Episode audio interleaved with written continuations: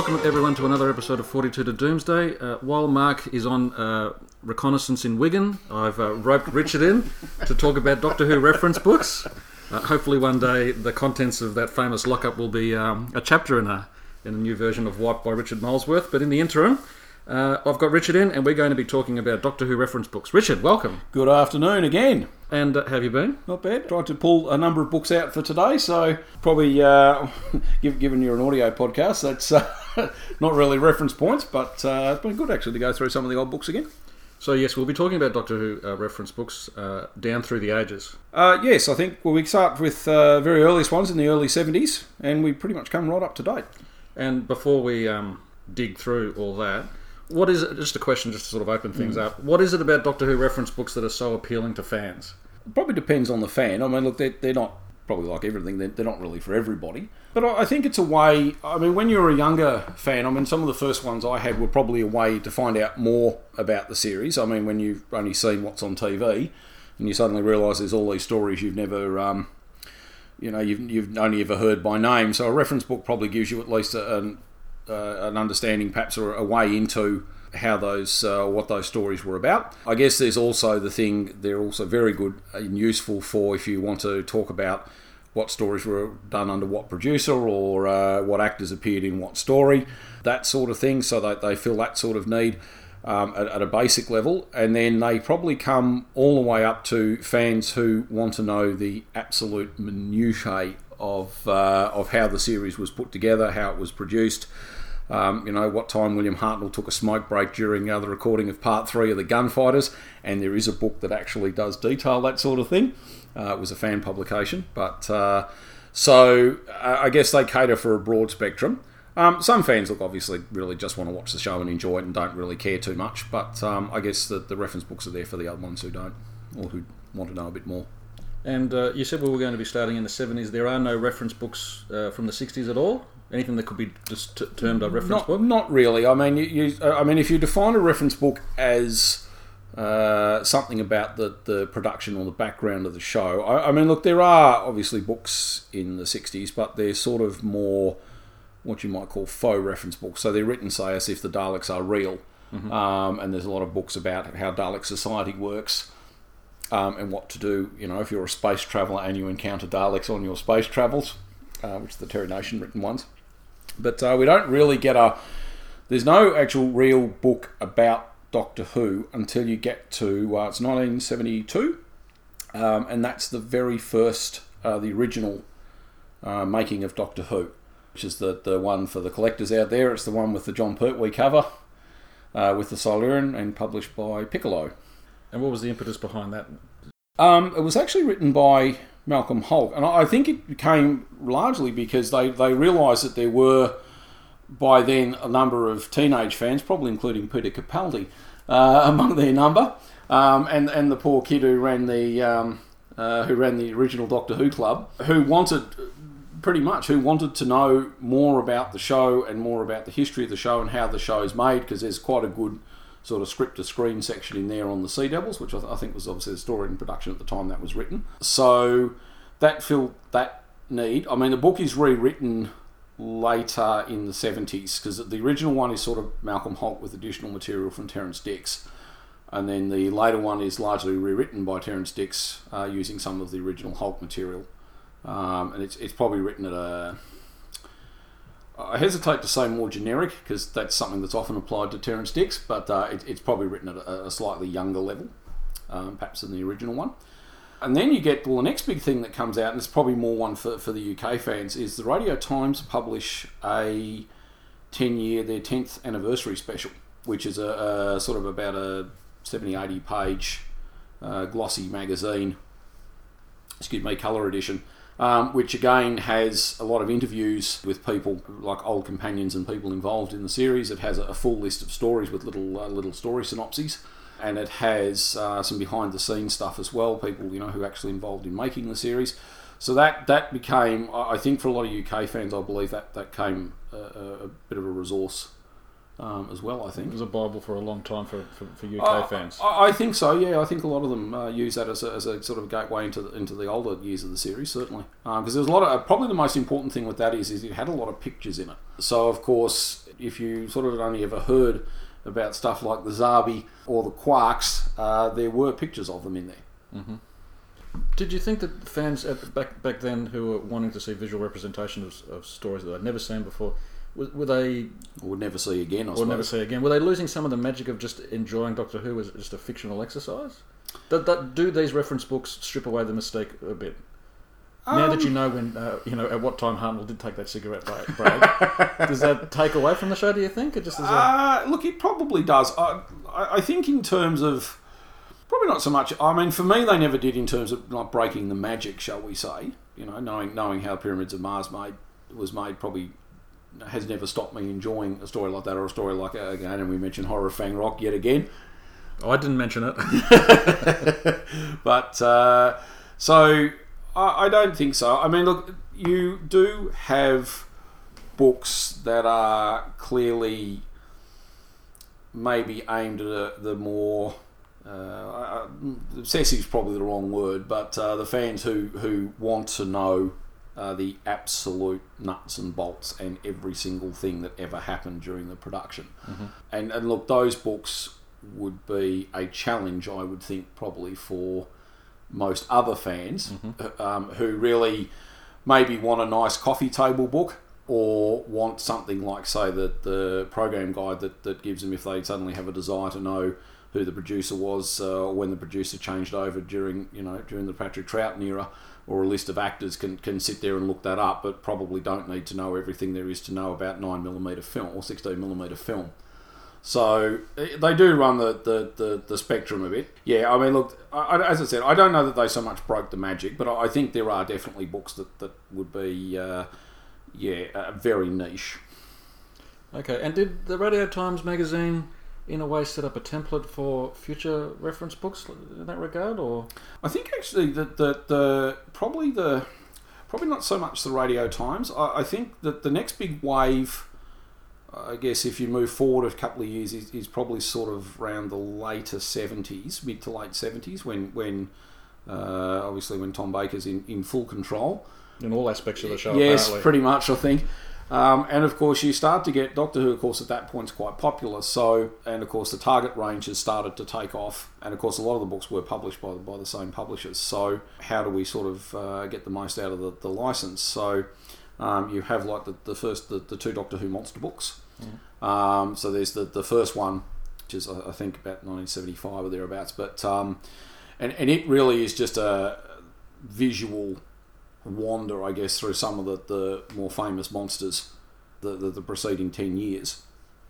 Um, so there's a section on the Daleks, there's a section on the Cybermen, but again, you get the, the usual things like Zarbi and Sensorites and um, some of the Troughton Ice Warriors and some of the Troughton monsters.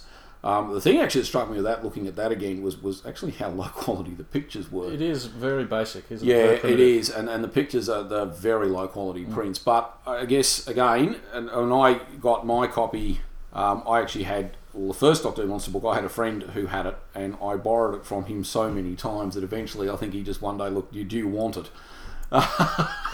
That's a that's a pro tip for anyone else out there. If you want something from a friend and not prepared to pay for it, keep on borrowing it. yeah, just borrow it and borrow it and keep borrowing it. But uh, that that was quite an exciting book for, for me to look through because there are a lot of monsters. Again, you you read about them in the Target books or you'd, you'd heard about them, but you'd never ever seen what one looked like. And then there's this the the second Doctor Who monster book, which um, really um, is actually more a sort of a pictorial guide to the to the Philip Hinchcliffe years because it, it, it really does. It talks about the, the Doctor and Sarah Jane and Leela, um, and then it goes through story by story uh, basically from Robot through to the talons of Weng Chiang. So, I mean that that uh, actually the, my my story with that was um, I got that I think I got that when when the season thirteen and because because we were about a year eighteen months behind England. I got this when uh, season thirteen and fourteen were being screened here for the first time, and I remember being quite uh, upset that I realised there was a story called The Brain of Morbius that, that hadn't been screened here. Damn you, ABC. And and I think it was either they, they had either just skipped or were just about to skip uh, something called The Deadly Assassin. um, and suddenly we weren't watching that. We, we went straight from the hand of fear into the face of evil. Um, and, and it wasn't some time later, I don't think, until I got the Target books that I actually knew what, and had really much idea what those stories were about, because they're sort of like one picture and it may be about 150 words. Um, But uh, but looking at it now, I mean, it's a, it's a decent little publication. I mean, there's a bit of you know colour photos in the middle there. Um, it's a good handy guide, isn't it? It was, and look, I'd have been what probably about seven or eight when I about eight when I got that, I think, and that, that was a great book for a while there because I, I suppose I mean with one picture I was able to sort of relive stuff I'd seen, but it also had, uh, as I said, you had pictures in there that, that helped you remember the, the stories, but. Oh I, no, that, that was sort of my little bible on the series for the first uh, those two books really for the first little while until um, uh, until you get to about 1980 and, and uh, probably the first big landmark publication when uh, Lofficier does his program guides. Well, before we actually get to the 1980s, I'll just step back to the Yeah. 70s. Uh, obviously, a lot of these books, all of these books, uh, are available in the UK. Uh, in terms of their publishing history in Australia, Um, how did you get your copies? Did they just were they available in news agencies here? And uh, they were released here. I mean, K9 and Other Mechanical Creatures and, and the uh, the good old Dalek book were, were, were certainly released here. Um, and I mean, they, they also had, uh, again, pictures from, from stories you, you only knew from names, really. I mean, there's a picture in the Dalek uh, in the Dalek book of, of going into the Emperor's throne room uh, from the end of uh, Evil of the Daleks. Um, and there's lots of pictures in K9 and other mechanical creatures of, of things like the Quark and the servo robot from the and those sort of things. And you sort of look at them and you think, well, I wonder what else happened. You know, what what what is what's all that about? but uh, yeah, they um, in terms of publishing history, I, as far as I'm aware, they they were all released here. I mean, we probably had they would have been shipped in. So look, they probably never arrived here in any great quantity. I wouldn't have thought. I mean, it's not until you get in again into the early '80s we actually get uh, books starting to be published here. But uh, I mean, I, I certainly remember them being around, and, and my I don't know about the first monster book, but um, certainly the, the second monster book and the, and the K9 book and the, and the Dalek book came from um, yeah they, they just came from shops here in now, you and I are of a similar vintage. Were did these books uh, when you first started picking them up in the 70s? Did they cement your your place as a fan with the show, Oh, or were you already a fan? I mean, you uh, well, ha- let me rephrase. You wouldn't have bought the books if you didn't w- didn't watch the show. No, they, they certainly added. I, I mean, I went through. I mean, thinking about it, I mean, I went through. I saw that. I first saw Who probably when it was on on Sunday afternoons. I I think, which would have been what season twelve. I think I, I probably didn't really become a fan until we moved to weeknights. So that'd be in the later seventies. Um, and I, I think for the three, there's probably three years there. I, I think where where I pretty much uh, ate, slept, and breathed uh, Doctor Who. I think for for three years because the ABC had a bit of a break in the early '80s, and I, think leading up to that though, I, I pretty much so no the, those little reference books and the and the target books and that really were.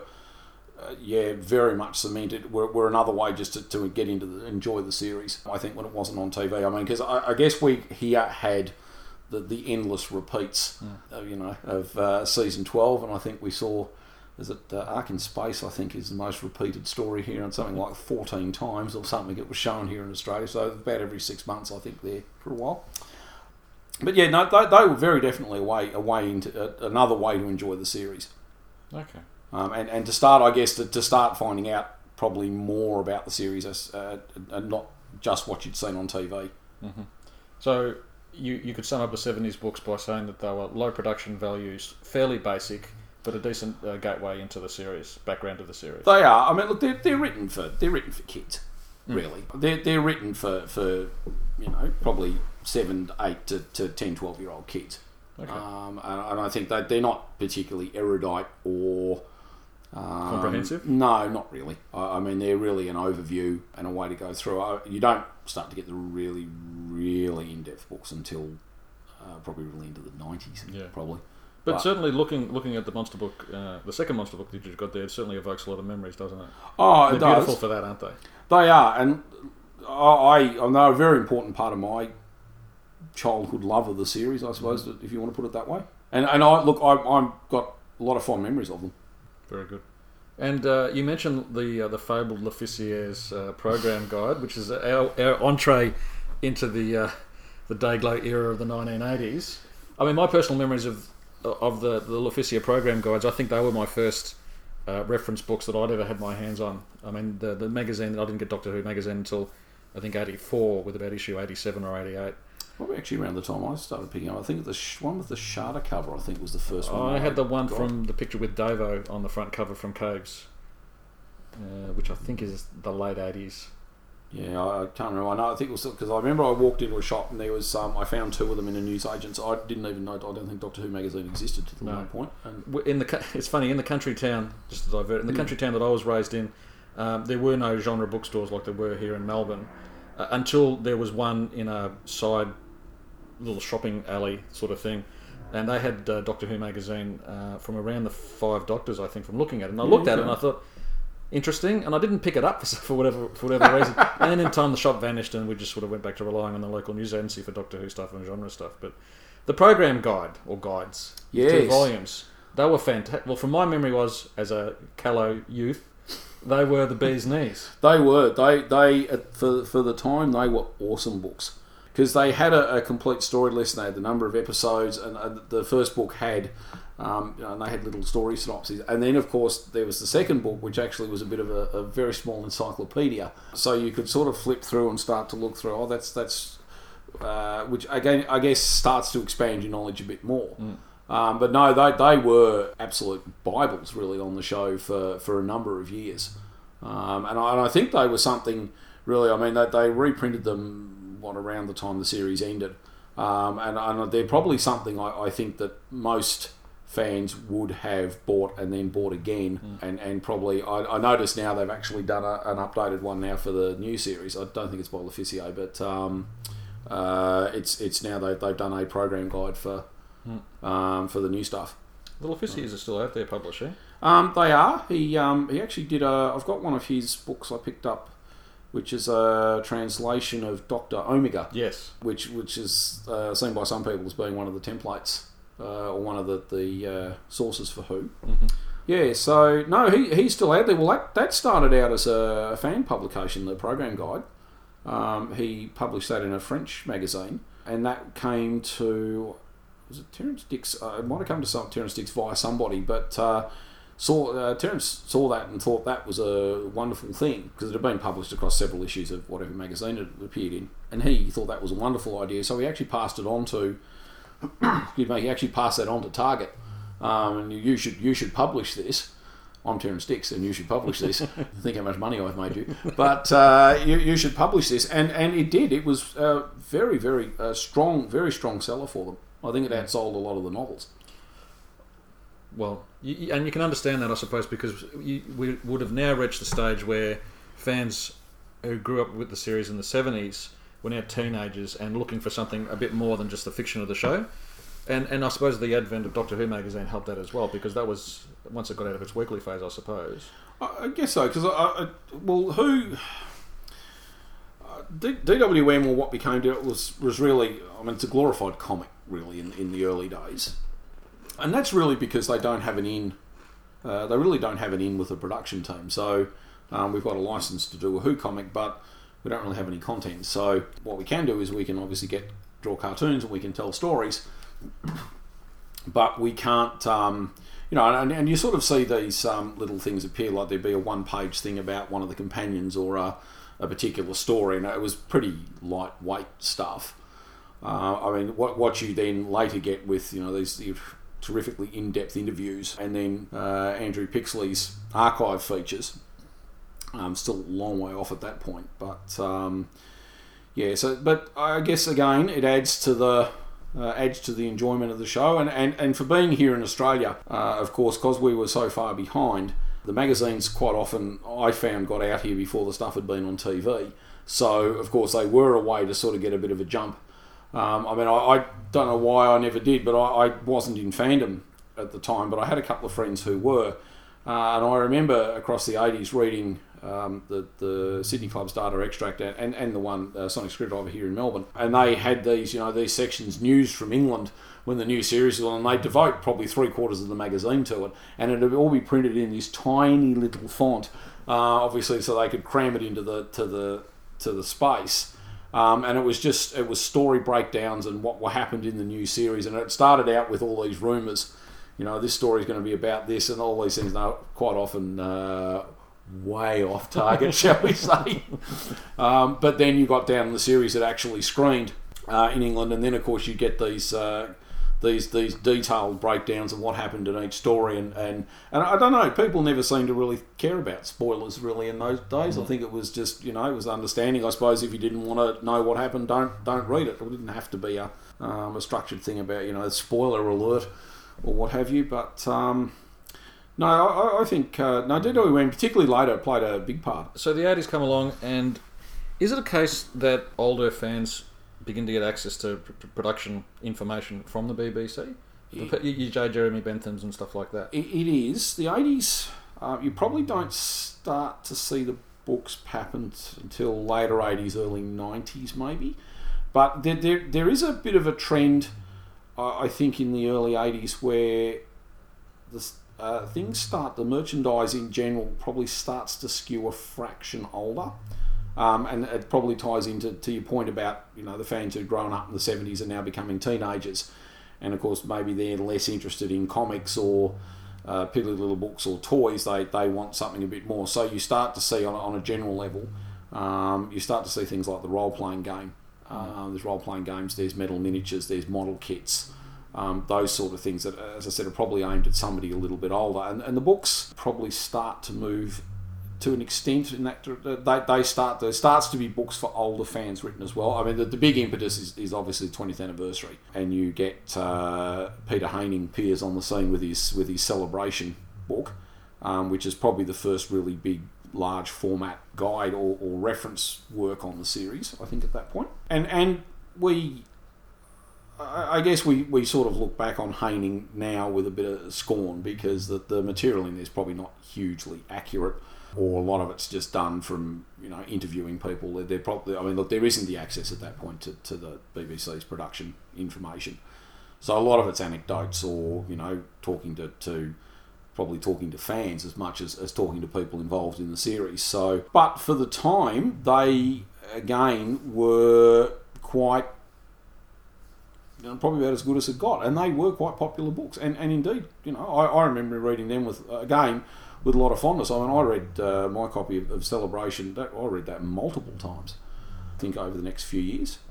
Peter Haining then goes on to, to sort of write more. I mean, he does. Um, I mean, he does Twenty Five Glorious Years, but um, he also does like the, there's the Key to Time, and then he does um, the the Time Traveler's Diary, or uh, the Time Traveler's Guide. Sorry, and then uh, there's there's books after that, which which probably you know sell sell less and less maybe, but. Um, no, I, I remember them with a fair bit of fondness because at the time, as I said, if, if you're sort of young and you're wanting to find out more about Doctor Who, that, that really is the only way to do it. I mean, I remember uh, my parents had come down to Melbourne for a trip prior to Christmas, and they came home and they presented me with a pre-Christmas gift of the Key to Time Oh, yeah. hardcover. And as Yeah. as as uh, happenstance has it, I was in the garage uh, looking for some stuff this afternoon before I came around here, and there it was sitting in a drawer. And I flipped it open, and I was looking at it, and they bought it from Myers, which is a big department store here, for the princely sum of twenty-seven dollars ninety-five cents, which back in eighty was a lot of money. I, I mean, it's probably seventy or eighty dollars now in, Yeah. in, in our in our money. So, uh, and for for parents who had nothing but disinterest or disdain for Doctor Who, it, uh, it was nice of them actually to buy, and I devoured that. I mean, I really, Yeah. it, it was. We look back, as you say, we look back now and. And there's inaccuracies and all that sort of thing, but fandom was a bit of a desert in terms of finding out the background to the show, and to be able to look at, say, news clippings or reproductions of news clippings as he did, interviews, and, just, sort of a diary format for the thing was uh, was a great way of collating it, and, that's what reference books do for fans. They collate information in a comprehensible form. It does. Uh, I mean, there's other books come out around the same time that, that are also. I mean, there's um, the good old technical manual, um, which I think was another staple uh, purchase, and that was one. Uh, I think that was obviously uh, uh, the ABC clearly were banking because they actually published that here under their own imprint. I'm looking at the copy now with the ABC's old logo on the front of it, uh, That's right. which is, and again, that's that's another book that my parents bought for me when in, in a, on a, a visit to a, a larger country town for the prin- princely sum of ten dollars, I think back then. And Richard's just looking. I'm just going to do a bit of a uh, commentary here. Richard's just looking through it now. It- it is, Yeah, the uh, type is very blue. It is, and look again, they're not. I mean, they're probably not hugely accurate now, but again, these some of these are probably the first. Um, I mean, there's some nice colour pictures in there of, of from a couple of different stories, like the Cyberman bursting out of the Well, that would have been Tomb? that would have been my first knowledge uh, of picture, an image yeah, of Tomb. Tomb of the Cybermen's there. So. Probably that or from K9. And there's um, there's information there, like there's um, some quite nice pictures of, of, of the Cybermen, Cybermats, giant robot. Now, I mean, looking at it now with the, the plethora of information on the internet, I mean, there's no aspect of Doctor Who that it goes un doesn't go uncovered. No, that's right. Uh, but for us back then, it's just a real font of information, isn't it? It is. and, and uh, basic information, but with the absence of you know no video VHS releases or anything like that, um, it's great stuff. And the the, the image there, the ic- iconic image of the Emperor Dalek, for instance, uh, just you know blew my tiny mind back. then. Yeah, that's right. Um, I had no concept of the, the whole idea of you know Evil of the Daleks or, or what was going on in the Troughton era. No, well, so there's no novel, no nothing, and I mean this is pre-audio, pre-anything. So really, all you knew about Evil of the Daleks was that, that they sort of captured, kidnapped. I think captured the TARDIS, kidnapped, and they all wind up on Skaro. Um, I think it, it's got obviously some time travel aspects to it, but um, I mean I knew nothing about that or power for, for years. Who um who wrote the technical manual? Um, What's his name? chap called Mark Harris. Is, no, that was a British publication. It wasn't. A, Um, it was. Um, do you know what and then- happened to Mark Harris by any chance? Uh, well, he actually later comes back and he did the original Build the TARDIS book. If you remember that, it was a press out book that actually has. Um, yeah, actually, if you pause for two seconds. I'll, I'll just commentate this. Richard has just leapt off the couch, and he's wandering around his own house, going into his fortress of solitude. No, he's come back now. Oh, hang on, here we go. There you go. So That, this is it. that, that is actually, it's, unfortunately, it's missing the very top of the This, light. this but- is fantastic radio, but what we're looking at is the pressed out TARDIS. Is that right? That is that is a pressed out cardboard TARDIS. That's from the late eighties, um, and that was the I think the next thing he did, which was yeah, it's a, basically a press out cardboard TARDIS model. Age has not wearied it. I can just say. No, I've had that because the one uh, this is getting a bit sad, but um, for Australian fans, I mean, We're talking about Doctor Who reference books, Richard. we can't go any lower than this. you uh, I mean, you would remember uh, the show bag. Yes. Um, and, and for anyone who wasn't Australian, at, at a lot of the um, a lot of the, the large fairs out here, which were technically agricultural shows, they used to have show bags. Now they started out as little sample bags, but later on they started to put merchandise in there, and they became licensed properties. So you could buy like a superhero one that had a heap of superhero crap in it. Um, and for a couple of years they did a Doctor Who one. Um, and in the Doctor Who one, and apparently the UK collectors pay big money for the uh, the, the the show bag because there's nothing like that in in uh, British collecting circles. But um, there was actually a little press out, like a, a um, cardboard box TARDIS that, that came in that uh, was I think it was actually presented as a mobile. Um, and you had that, and I had that for a few years. It sat on the shelf, but this has survived several house moves. Um, that that's probably about twenty five years old, more now, uh, and that survived several house moves and everything. It's just sat on top of a bookshelf. The only thing that happened is, unfortunately, I've lost the top off the light. But If um if anyone does have their own and would like to give up their light for Richard, uh, 42 to doomsday at gmail.com. You'll make an old fan very happy, I think. so there you go. There's a cardboard TARDIS. And we know someone who's got at least two show bags, don't we, Richard? we we do. and he's in the next suburb across. He so is. He is. So maybe we're going to do a raid there later on. Uh, Mark's in Wigan and we'll be uh, raiding a suburb of Melbourne. And uh, he's um he's our friend has uh, knocked back a number of offers, hasn't he? From He has, certain actually. UK collectors. Yes, uh, certain UK and, and local collectors. He, he really? was offered large sums of money. All, all I say to our friend is, you can't take it with you. Sell it now and spend the money. Well, I mean, look, I guess maybe what you can do is when you do pass, you can just have like Viking style. You can just be laid out on a bed of collectibles, and then you have to have people keeping the uh, keeping the scavengers at bay while they Light the ship while, while they light it, then push you out into the river.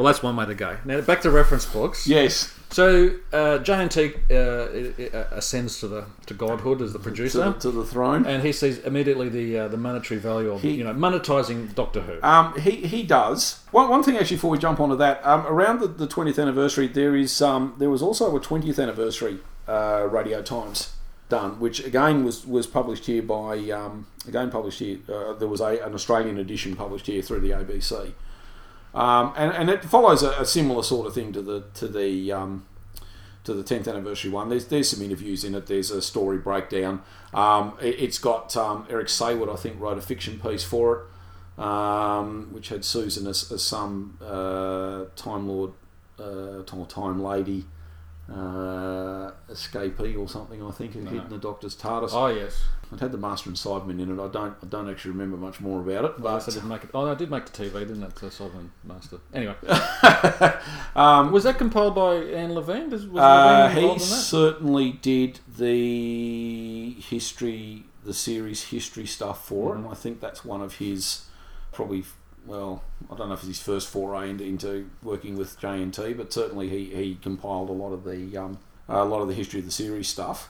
Uh, and, and a joke there, it was actually, I noticed that I think the actual editor of it was someone called Gay Search. Now, for years, I thought that was a euphemism or, or, a, or a nom de plume for somebody, but I've since discovered that is actually, she is actually a real person. Gay Search. Gay Search. That's interesting. Yeah. And I don't know the Gay Search story, but I would imagine she was just hired to do it. I suppose. I would imagine so. I'm assuming she is obviously a journalist of some description, but uh, yeah, no, apparently there is actually a real person called Gay Search. We'll see if that makes the final edit. Yeah, I was going to say, let, let's, let's see if this stays in. Uh, all right, so we're out of, out of the 70s now, into the 80s. We've got big fat reference books that are starting to come out via Pe- uh, Peter Haining, who was a, he just loved anthologising. We, we did, and, and we do get into the J and T, uh, what, what we can probably call the J and T book era. Um, well, uh, it, is. I mean, look, he realises that that you know merchandising Doctor Who is obviously a way to keep the money rolling in, Mm-hmm. and look, he some of the books that come out. Uh, I mean, he writes a couple of. Ordinary is probably a nice word that we could use. Then there, there's uh, the TARDIS Inside Out, um, and then there's one on the companions, and they are very, very light.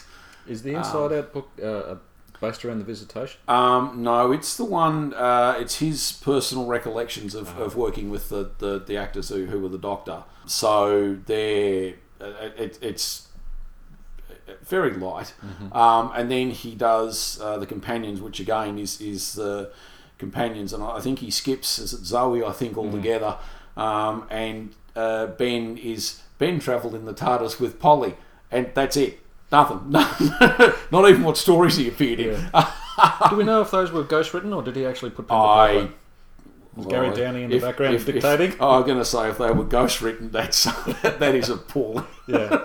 Um, that's sort of you know obviously he just gave me a heap of reference pictures. Perhaps somebody had to make up a story out But of it, those. it, but it is interesting that the producer of the show, uh, and this is one of the common complaints about JNT, that he seemed to be distracted by convention appearances in the UK, uh, US or the UK, or other things like these books. Uh, it's interesting that the producer saw it, Yeah, saw, saw it, that, that he, he would you know fill that need. It, it is. I mean, we get we get all sorts of other stuff too. I mean, there's obviously if uh, everyone remembers the pattern book, and, and I do actually have that in the bookshelf in the other room. But uh, if you want to put some pictures up on the on the on the blog site, but Can, can, uh, you, can you knit me a scarf, please, Richard? Or? The, the one that gets me, and I I think I've mentioned this before, is the bloke. is actually sitting on a bulldozer, and he's wearing like work boots and work pants, and he's wearing a Doctor Who, a Doctor Who jumper with a sprig of celery attached to it. Knowing work sites, he probably only wore that for a couple of hours and then uh, Oh, if that. and then became part of the foundations. But anyway, so is is the eighties the era where we start to see fans contributing to these sort of things? It is because it's, it's probably the age of the fan publication. I, I think. Uh, I mean, there's um, John Peel uh, in the US starts writing his season guides and his episode guides. I only ever had a couple of those. I remember they, the couple of the special shops here had them. I don't. I don't think they would have been available outside of that. There's those. I mean, the, the first probably really big fan produced thing is um, is David Banks' Cybermen book, uh, which is later 80s or is it even early 90s but uh, which is uh, he uh, creates his own um, his own publishing company called Silver uh, well, was actually Silver Fist and, and I think Who Dares was the publishing arm um, I think from memory because he did um, he did those little tapes about um, he went and did his whole uh, I think he had some input from from a couple of fans but um, he wrote his whole timeline of the Cyberman stories and, and how he saw all the stories fitting together. Uh, and then um, he wrote all this stuff around the origins of the Cybermen and, and the development of the Cybermen. They were released as audios. Um, there. Plus, when he was running around with um, the the well, this is getting off tangent a bit, but uh, when he was around with the Ultimate Adventure a little later, um, he then published the, the tapes. He interviewed uh, Jon Pertwee um, and Colin Baker, and I think he went on to interview a few other people later on. But he produced those. But the, the, the book he put out um, was the Cybermen book, which is this very large, very large, very glossy book. And, and for the time, this was actually quite an impressive book because it was printed on really high quality paper. Um, and there's it goes through and there's like lots of full color artwork plates in there, plus these images, uh, some vague images from some of the stories. Um, Who's the uh, Who's the illustrator? Is it Pearson? um, it would uh, illustrate Andrew Skilliter. Andrew Skilliter. Um, did a lot of the plates. I mean, I'm assuming there's probably copyright issues, maybe with some of the um, using maybe a, a heap of images from uh, from the series. But there's certainly um, there's certainly images there from a lot of the stories. Like there's uh, a montage here we're looking at, uh, which is largely from the invasion. And this um, does the interesting thing of crossing over between factual and fictional, where it makes the fiction of the story, the fiction of Doctor Who, a work of you know fact, as, Yes. if, it, as if it's a, a real life history, isn't it? It does, um, and it has um, it has his whole section about how he does that. But then then you sort of go along, um, which is the behind the scenes um, of you know, and there- there's the, the standard photos of um, them helping the fallen over tenth planet Cyberman, and and uh, lady became Michael Craze's wife fixing up the costume on one of them. Yeah. Uh, that's that's uh, well, for, for, that's that lady there, uh, Edwina Werner. Uh, I think was her name. Is Edwina still with us? Uh, no, she actually Went the same way as Ben? Uh, Michael? Michael I Crowe? don't, I don't think quite the same way as Michael, but Let's see uh, if that makes the final edit as yes, uh, he he had a heart attack and fell down the stairs. well. Oh, it was a heart attack? Yeah, I thought he uh, just fell down the stairs and knocked his head. No, I think he actually had a heart attack and fell down the stairs. Oh, that's very I'm. I'm tipping this won't make the final edit. Oh, so- look, it might. It might. Uh, no, I think she actually passed away not long long after him. okay. But uh, yeah, so then there's a section here on on basically how on, on how each of the stories were done, and his obviously later on his recollections of working on uh, working on the later stories, and then you sort of go into. I mean, Gerry Davis I think has written a, a piece at the back here, but um, this this for the time was a was a very glossy and well presented book. It took me. Uh, 1988, actually, there you go, first publication. I remember sending away for this because I saw it in DWM, and I, I remember waiting months, I think, before I got it. So I, I obviously was uh, gener- trying to get enough orders up to get a print run together, perhaps. But um, and I, I'd, I'd actually, actually probably written it off uh, by the time it arrived. But uh, no, this, this this was a. I remember actually reading this cover to cover several times. This this was a great book for, for the time. And the 80s is full of similar landmark books. I mean, there's Bentham's uh, The Early Years. That's right. Um, tell us a little bit about Bentham and and some and a book like that. Well, I I guess they came through. I mean, Dwas. Uh, I, I think most of those books were, were through um, were through the Doctor Who Appreciation Society and its members, and of course they had a fairly extensive, or compiling a fairly extensive reference library that they used to. I, I think they used to make faction sheets, and of course uh, the the very earliest. Um, the very early what became InVision uh, I think first saw light of day during the late 80s, I think mid to late 80s, because uh, was Cybermark Services, I think was, was they originally imprinted under. Um, and they did a lot of the Hartnell and Troughton stories. Um, and I believe a lot of that, I think, was again sourced from, from Dwass's own uh, own reference library. So I guess them compiling that and, and publishing that in book form probably was, was really just, you know, par for the course, uh, I guess. At that point, I mean, there really isn't a lot of fan publishing happening per se. It was probably more done through the club. So um, I would imagine you'd probably get either a perfect bound or, or a stapled, like a, one of those A5 stapled little booklets. I, I would have thought. I mean, I, I must admit, look, I never purchased any of them.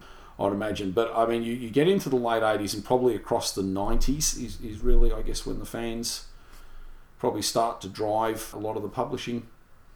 I think from then on, because uh, the BBC obviously, uh, again, you you get into the later '80s, and and with the general, I guess, perception of the series there isn't a lot of merchandise, sort of McCoy era contemporary merchandise, and that's I mean the target range continues, but um, there isn't an awful lot of McCoy contemporary McCoy type merchandise, and and the books really follow that as well. I mean, look, nobody the publishers clearly don't want to you know, aren't interested in taking part in the book. I mean, even the, the something like the annuals that had, that had been a staple for, for 20 odd years. Once you sort of get to the hiatus, they decide that the Colin Baker one they do doesn't doesn't sell. Probably another black mark against yeah, Colin, it's probably it? probably something else uh, Colin can be a bit upset about. But um, as long as there's a poll not printed next to it, it'll be right. Yeah, um, but that one doesn't sell, and, and when they get the hiatus, they, they just decide look they're not going to bother renewing the, the, the, the contract. So that that's really the end of those, and and there's not really a lot published. So it's it's not really yeah until you get into to probably the, the early '90s. And again, look, you've probably got the driver of the 30th anniversary. It starts to, to make people sit up and take notice again. And of course, you then start to get a lot of um, more large format books, but they're starting to be written by fans. The, the one of the standouts probably from the, the early '90s is is uh, Howe Stammers Walker released the '60s. Mm. Can we? Can I just pause? Ask, yeah. oh, no, no, not to pause, but just ask at about issue 180 of DWM, mm. it changed its coverage of the series. I think the archives by Pixley sort of really ramped up at that point. Could you say that what was happening in DWM was helping to feed through fans coming along with, with books like this? Quite probably, because I, I, guess you probably, I guess you start to get, and, and Virgin maybe are, are the big exponent of this, but you, you start to get, I, I think, publishers perhaps start to realise that, that a, a there are fans who can write, um, as opposed to you know just just being fans. Um, there are actually fans who can write decent prose, um, and also that the fans have a lot of knowledge that, that can be quickly applied to a book. I guess maybe as opposed to a to an actual professional writer who's got to go and research and write stuff. I guess if you want to make a Doctor Who publication and you can find a fan who can write, um, you can pretty much bypass the, the research phase um, or a large portion of it. Um, particularly if you're somebody you know who's got an extensive reference library, uh, reference a lot of reference material to draw on. Um, so you can start doing those, and and the I guess it also been uh, fan publishers from the late 80s. There was um, the original The Frame magazine because the, the, fans start to get more professional with, with the magazines and, and publications they're putting out um, as printing obviously becomes more accessible. Um, so you have a magazine like The Frame, um, which in terms of content probably rivals DWM and in some ways is probably better than DWM in terms of the people they're interviewing and, and some of the stuff they're putting they're putting in there. And it's very glossy and it's full of color pictures and, and you know it's got a nice nice presentation. It's probably not newsstand perhaps, but um, so that sort of experience I guess exists in fandom as well. Um, and of course they ultimately go on and become really that's the seeds of probably Telos later on. So and as you were saying before, I think it's the seeds of the uh, the, the years, the decades book. Sorry, the 60s, 70s. Yeah, there's there's uh, well, they're probably they really set the standard. Uh, I think for what comes after, because uh, they they are a marked leap forward from the Peter Haining books. So Richard's uh, just um, grabbed a copy of the 60s hardcover, and I've just been looking at something that I didn't notice in the in watching the Daleks, where the um, uh, one of the, the, the Thals appears to have. Uh, they have hole the cutouts in their pants. Arseless chaps uh, on their legs. So that's interesting. So uh, yeah, so the uh, the genesis of the the decades books uh, is is the frame, isn't it? Really, I, I would argue yes. I think that that certainly sets them on their way, and it shows that you can do publications like that. Um, but yeah, these these really do set the well, there's those um, there's those clips of um, those photos of Sara Kingdom dying. We were emailing yes, we were actually about. talking about the other day. Yeah, so another companion to die on screen. New series fans. Yeah, so they said the same basically, didn't they? Th- they do. I mean, they set the tone for what comes after. I mean, there, there's a lot of other books come out. I mean, there's um, there's Time Frame, which is sort of more a visual, uh, probably history of the series. Then, of course, there's the little. Um, uh, and again, it's it's uh, Howe Stammers Walker do uh, their books on each of the individual doctors, the little handbooks um, through Virgin. They also put out, and that's later again, but uh, they also put out like a big, massive, big, thick program guide book, which is done. And uh, one, one, I must admit, I spent a lot of time reading and rereading, and I've reread numerous times over the years. Um, Paul Cornell and friends do the discontinuity guide, Yes. which um, is is probably a slightly more irreverent look perhaps of the series because that's got things in it like bloopers and and um, they also look at you know uh, what the section they call fashion victims like for, for crappy costumes and that sort of stuff. But again that's another um, another fan publication. And of course uh, I guess because perhaps because you've got numbers of fan writers because most of these are through Virgin. And I guess perhaps because you've got numbers of fan writers writing for um, writing for the new and missing adventures ranges. Well, there's a bit of crossover there, isn't it? well, there is, and, and I guess there's a, a you know natural thing. Well, you know, you, you find a fan uh, who can obviously write, as I said, decent you know non-fiction. So yeah, you put them to work. So the for you anyway, the the, the, the, the big tentpole um, books in the nineties, which are largely written by fans, are these decades books? Are books like the Discontinuity Guide? I, I think so. Um, I mean, look, you, you probably the argument, uh, the thing you can probably argue with the nineties is it, it's the start. You get fans writing, but it's also they write books that they want would want to read themselves. I, I think is probably the, the, the key to it. So um, you can probably say, and I mean, look, the '60s is a very nice coffee table book. It's not terrifically in depth. I mean, look, it doesn't.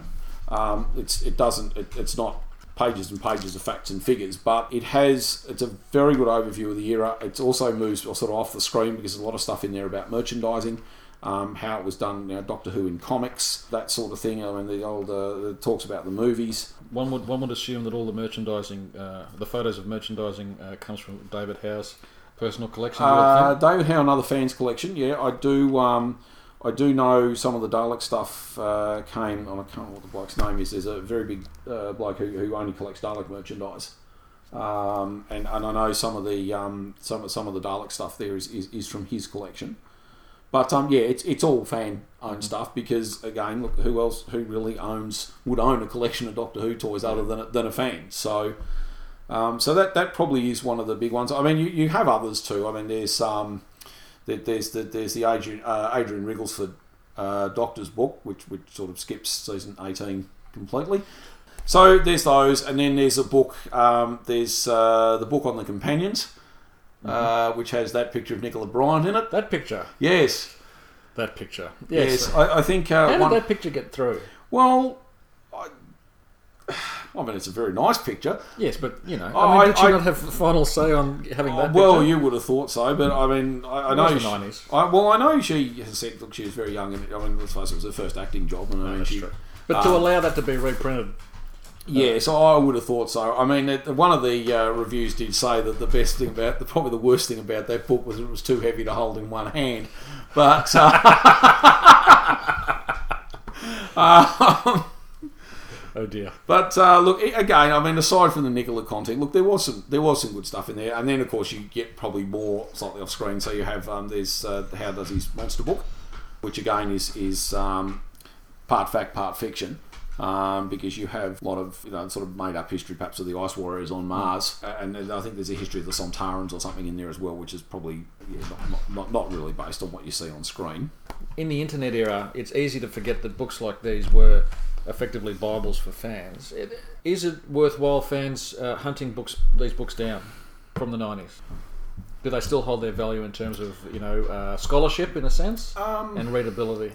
I think the '90s ones probably do. Um, I, I think the '60s, '70s, and '80s are still are still good books even now. I mean, they're they're for for a general Doctor Who book. If you want about the '60s, that would be an excellent place to start. I mean, obviously, then if you want to move, you know, want to get onto the hard stuff, uh, there are probably other books you can then move on to. But uh, no, I think they're excellent books, I- and I think probably the '80s ones now probably have little value. But I was just going to say the variability in quality and approach in the 80s is quite high. There's, uh, as you said, there's the pattern book and the cooking book and, and Inside Oh, Out and all that oh, the are quite bad. And then you sort of get a little bit higher value in terms of production wise and coverage, like Celebration, Key to Time, that sort of thing. Whereas in the 90s, the quality of the writing, uh, the standard is, is, is sort of fairly at an even level. Um, it is, and I think most of the books are. Um, that most of them are well written. As I said, they're, they're, they are arguably that the, the given its fans writing most of them, it is the kind of fans writing the kind of books they would want to read themselves. So they probably do go that extra mile in terms of you know fact checking and making sure stuff in there is correct. I mean, we, we sort of get into probably into the later eighties. I mean, with there's um there's those two classic uh, what they call classic Who um, which is the, the Hinchcliffe years and the and the um, the Graham Harper ones, I think, which were quite good. Then uh, Sophie and, and Mike Tucker do their Ace book, um, which again is, is sort of their personal recollections, perhaps, of, of having worked on the stories they worked on on the series. Um, you, you also start to get uh, sort of behind the series stuff. Like I think uh, Lance uh, Lance Parkin publishes his first history of the universe. Uh, I think in the late uh, probably I think it's sort of mid nineties. I think. Uh, which which is his attempt, obviously, putting a chronology together. And and like the, the Decades books, that springs out of articles in Skaro. that- Uh, it does, and a lot of it's it's fanzine stuff. Um, and I, I suppose, look, going back to your, to your Jon Preddle podcast, I mean, I, I think a lot of his stuff was probably stuff he'd written for TSV, um, a fair bit of it. So, you know, you start to compile it into book form. I mean, you, you then start to get perhaps into more specialised stuff, like there's um, the book, uh, the, the Nth, uh, what is it? It's called The Nth Doctor, uh, which is sort of Could have been. yeah, really, it is. Um, it's sort of the unmade, uh, unmade films or unmade attempts to revive the series. Uh, I mean, look, stuff like the Dark Dimension, the full story of that probably doesn't come out until much later. And and I guess when we get into two thousands, um, I, I will have to come back to, to Nothing at the End of the Lane, um, which which I. And, and they've just actually released a new one, so which I've got if you want to have a look take it. Oh, I got it as well. Oh, have you? Oh, very good. Um, And the first thing I noticed was that they misspelt regeneration on the front cover. Bother. Damn. yeah, so you have books like that, and you start to get you start to get lists. Um, you also start to get people, uh, probably the first perhaps biographies or recollections of people starting to work on the series. Um, one, one thing actually I didn't mention, they're not really reference books per se, but, but from the probably mid 80s onwards, um, you start to have uh, Reeltime uh, start to do their uh, Mythmakers series, which which is uh, again probably some of the first access, if you like, to people who appeared in the series or worked on the series. So he does a lot of he does a lot of companions. Um, he does a number of behind the scenes people, um, and and look, they obviously were specialist productions and had to be either ordered directly from Reeltime. Um, there was actually a couple of places here that sold them for a while. They were you know, a, way probably to, to get access perhaps to the to the personalities of the show without having to um, fly over to the UK for a convention. Because I mean, I guess being here in Australia, look, uh, conventions with guests were, were probably few and far between, particularly sort of in the in the eighties, early nineties. I mean that the I remember going up to Sydney, and that was a you know major undertaking to go up to Sydney to, to see uh, Mary Tamm. And then we went up and saw Liz Sladen, and that, that was, you know, I mean, that, that sort of became the, the weekend away, really. So with you were the, the kiss of death with those two, were you? Yeah, well, uh, no, they were both very good weekends. We would have had, uh, I mean, we very nearly had Sophie here in Melbourne once, and then we did have Sophie here in Melbourne later on. But uh, yeah, but I mean, uh, uh, particularly as I said, being here in Australia, um, anything involving guests was was a major undertaking. So most conventions did, didn't have guests. I mean, they really you just you know sat there and rejoiced in your love of Doctor Who with, with other fans. No, so they, they, those Reeltime things were a way um, to get access, and, and of course that all adds probably to the um, the the mythos, if you like, or the collective knowledge of, of about the series. Now we were saying before that the books from the seventies and the eighties were a bit hard to come by. Most of them, Most of them, by, Well, by- some of them. by the nineties, and I was working in a in a genre bookshop shop in the middle mid nineties. So these things were sort of raining down every time a shipment came in from the UK. But they were more widely available, weren't they? I mean, I remember picking up the uh, the, the role playing game that came out uh, from just a just a general bookshop. So you Yeah. used to see, you know, obviously the, the new adventures and the Virgin books and all that sort of thing. The fiction side was widely available. But in terms of the reference books, other than a few genre outlets, did you recall seeing them anywhere else? During the 80s, certainly yes. I, I think a lot of general bookshops, I mean, you, your parents obviously got you your one from Maya. And I mean, I, I remember walking into general bookshops and buying, uh, well, the technical manual I think came from, you know, just at the local bookshop and what have you. I, I think probably once you get into the. I, I do remember seeing some of them in just generic shops. I remember we picked up, I remember picking up a couple of the, the, the classic Who ones. I think it was the Hinchcliffe one. That, that was actually in a book clearance place. What that says about maybe the. Uh, I, was, I wasn't going to say. yeah, what, what, yeah, what, what that says about maybe the publication history of it, I don't know. No, they, they start to become probably more specialised and, and probably more specialised shops. Um, I think once you get away probably from the 30th anniversary, for the 30th anniversary, because, you know, obviously Doctor Who's big and people paying a lot of attention to it. Um, so, of course, there- there's, uh, being callous, there's probably a buck to be made by general book, book retailers. They're not going to release these books unless there is a buck to be made. Real, No, not not really. So, of course, you know, it's probably worth their while for, for your local generic bookshop to bring them in. But I, think once you start to get into the later 90s and the more specialised books, no, they, they tend to become genre genre places only. Speaking of reference works, could we say that this is the era or the decade that InVision comes into its own? I, I think so. It is. I mean, InVision, in, in some ways, it, it probably, because I mean, it expands and becomes a lot more detailed. And again, it's probably because there's a lot more research being done, there's a lot more access now to the BBC's records. Um, and Do you do you know anything about uh, how this access became more widely available? Is it Caversham where, where all the production notes are kept? Uh, I think so. Whe- Whether it's the BBC's attitude, perhaps, to, to the series maybe changes because there's obviously that, that thing during the 80s where, you know, the, the fans are really the unwanted, uh, unloved. I mean, we're quite happy to take their cash, but they're, they're really the unloved and unwanted, I, I think, because, of course, they start to openly criticise what decisions you make on the show. They want J&T gone. Um, during the hiatus, there's, there's that thing where they... Um, or so the story goes, they, they were forced, they were actually were going to cancel Who and were forced to back down when they discovered that there were going to be fans dressed as Cybermen and that wandering around, you know, near number 10 Downing Street, which of course, you know, is a major source of embarrassment. So, um, so they, then it suddenly, it's, it's not a cancellation, it's just being rested uh, for an extended period. So I I guess once the series ends uh, and you know, people, the dust has settled a bit, perhaps, um, or it's just quietly. Sli- I, I don't actually think it's it's probably a big cancel. It's more just quietly, just allowed to quietly die. I think on the Is it when the BBC quietly applied the pillow to the face of fandom? on the face of TNT. I think really more, perhaps, but uh, perhaps more. But uh, you know, their, their attitude probably changes, so uh, it becomes more a curiosity, perhaps, and, and, and once it's not actively in production, of course, it belongs to the ages. So you, you you're more happy with people perhaps wandering through your mm. wa- wandering through your archives. Plus, of course, by that point, there'd obviously been a lot of fan knowledge and just general general consciousness or general knowledge of the series compiled up just from rewatching repeats. Of course, because once the show goes out of production, what are you left with? You you, you have to sort of start digging back through the past. I think a bit, mm.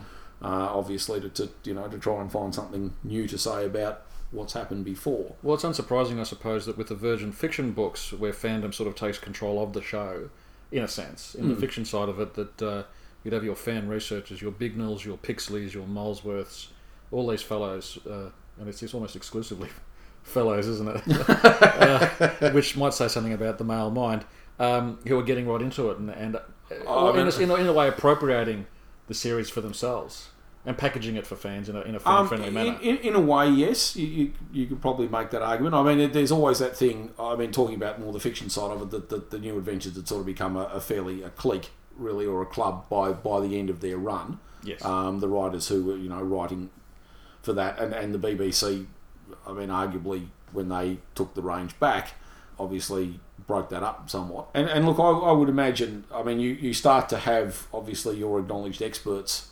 on the show come forward. I mean, uh, and and look, that's uh, probably testament to as well to, to the, the quality of what's coming because let's face it, I mean, you all now know if you read edited by or written by Andrew Pixley, Mm. you, you know what you're going to get and you know it's going to be pretty top quality. Well, before we emerge blinking into the 21st century, it's unfair to rank people, but I mean, Andrew Pixley is the preeminent researcher and writer about Doctor Who. Well, I think he's pre- a number of programs. And I was just going to say, I was just going to say, and he has branched out. I mean, he's written about the, the Avengers, he's written about the goodies, he's written about Doctor Who. He has. He's, writ- he's done a fantastic book on Callan. Callan, yeah, which I've just the Callan the Red File. Um, Mm. That that's a great book. I've not long finished reading that. That's an excellent book. The the goodies one, the goodies one actually is probably too much information. It is a remarkable document, isn't it? I mean, that's a almost phone book size, just about that thing, and that that's a that's a remarkable book. I, I mean, look, they clearly kept a lot of information um, about the series, and they're obviously, well, well, two of them anyway, are obviously quite happy to talk about Mm. it. So,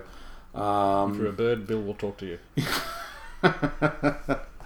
Yeah, I mean, he's well. I, I know, having been involved with the Goodies Club, I mean, we uh, always found him probably the most difficult of the three to, to really do anything with. For understandable reasons, I Yeah, suppose. his- uh, I, his I think so. history. Um, But but back to Pixley. I mean, um, oh, his online persona is a, a fellow who's unfailingly polite, unfailingly giving. Um, just a wonderful, wonderful chap, really. Oh, very much so. Uh, I mean, look, he has a remarkable knowledge and, and, and clearly a remarkable repository of, uh, of, of information at his disposal. Maybe I should ring Mark up and say, "Don't go to Wigan, go to." Uh... You go to, where, go to wherever he is. yeah, it is. I mean, and we, we sort of. I was driving here and I was thinking, well, it is research about Doctor Who, and it's not it's not anything that's useful in life. Like it's not reading a book about how to strip an engine or anything like that, or No. build a house.